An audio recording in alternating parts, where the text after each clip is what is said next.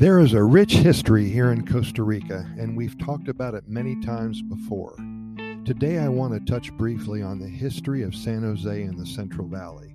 After all, this is where many people start their journey, whether it be flying into the Juan Santa Maria International Airport and staying a night or two before moving on to their final destinations. There's a lot to see and do here, and sometimes it doesn't get the respect it deserves. In future Costa Rica Pura Vida Lifestyle podcast series episodes, we will indeed expand on the many things to do here. I live here. You can start by visiting me. Until then, here's the scoop the history of San Jose.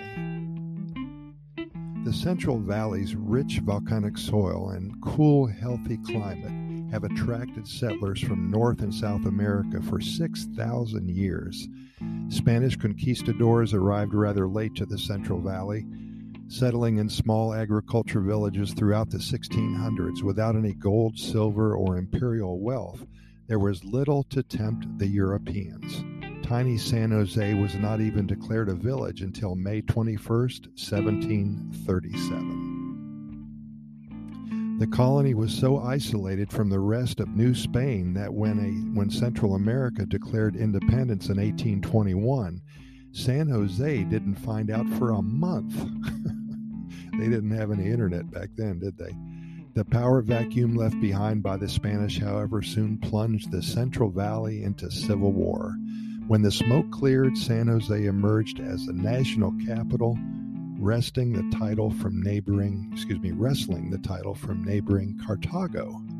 The coffee boom and then the banana boom of the late 1800s benefited Costa Rica enormously, funding rail projects, social programs, and some of San Jose's finest buildings, most construct, uh, constructed after the devastating 1888 earthquake. The global crisis of the 1930s and 40s took their toll on Costa Rica, and in 1948, simmering tensions erupted after a particularly dirty presidential election. The 44 day Costa Rican Civil War killed more than 2,000 people, the nation's bloodiest modern conflict. Revolutionary leader Jose Don Pepe Figueres emerged the winner, but rather than declaring himself president, he installed the legitimate elected president. He did help rewrite Costa Rica's constitution, which notably abolished the military, and would go on to serve as president several times. Today in Costa Rica is one of the oldest democracies and among the region's wealthiest, freest, happiest, and best educated nations on track to be the world's first carbon neutral country. Recent deals with China and the USA and businesses like Intel and Microsoft and hundreds of other global businesses, by the way, promise continued growth and stability in the future. A couple quick points and we'll end this. Did you know that the city's original name was a bit of a mouthful? Villanueva de la Boca de Monte del Valle de Abra. I'm going to say that again. Villanueva de la Boca del Monte de Valle de Abra. That means new village of the mountain's mouth in the open valley. Also, San Jose was the world's third city to install public electric lighting and one of the first to install a public telephone system. I will say that again, too. I didn't know that.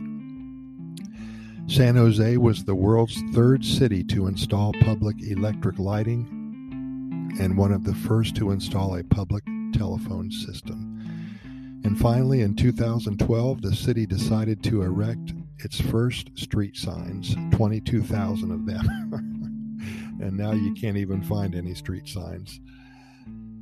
Anyway, that's a little bit about San Jose, Costa Rica. We hope you enjoyed it and stay tuned for many more Costa Rica Pura Vida Lifestyle Series podcast episodes.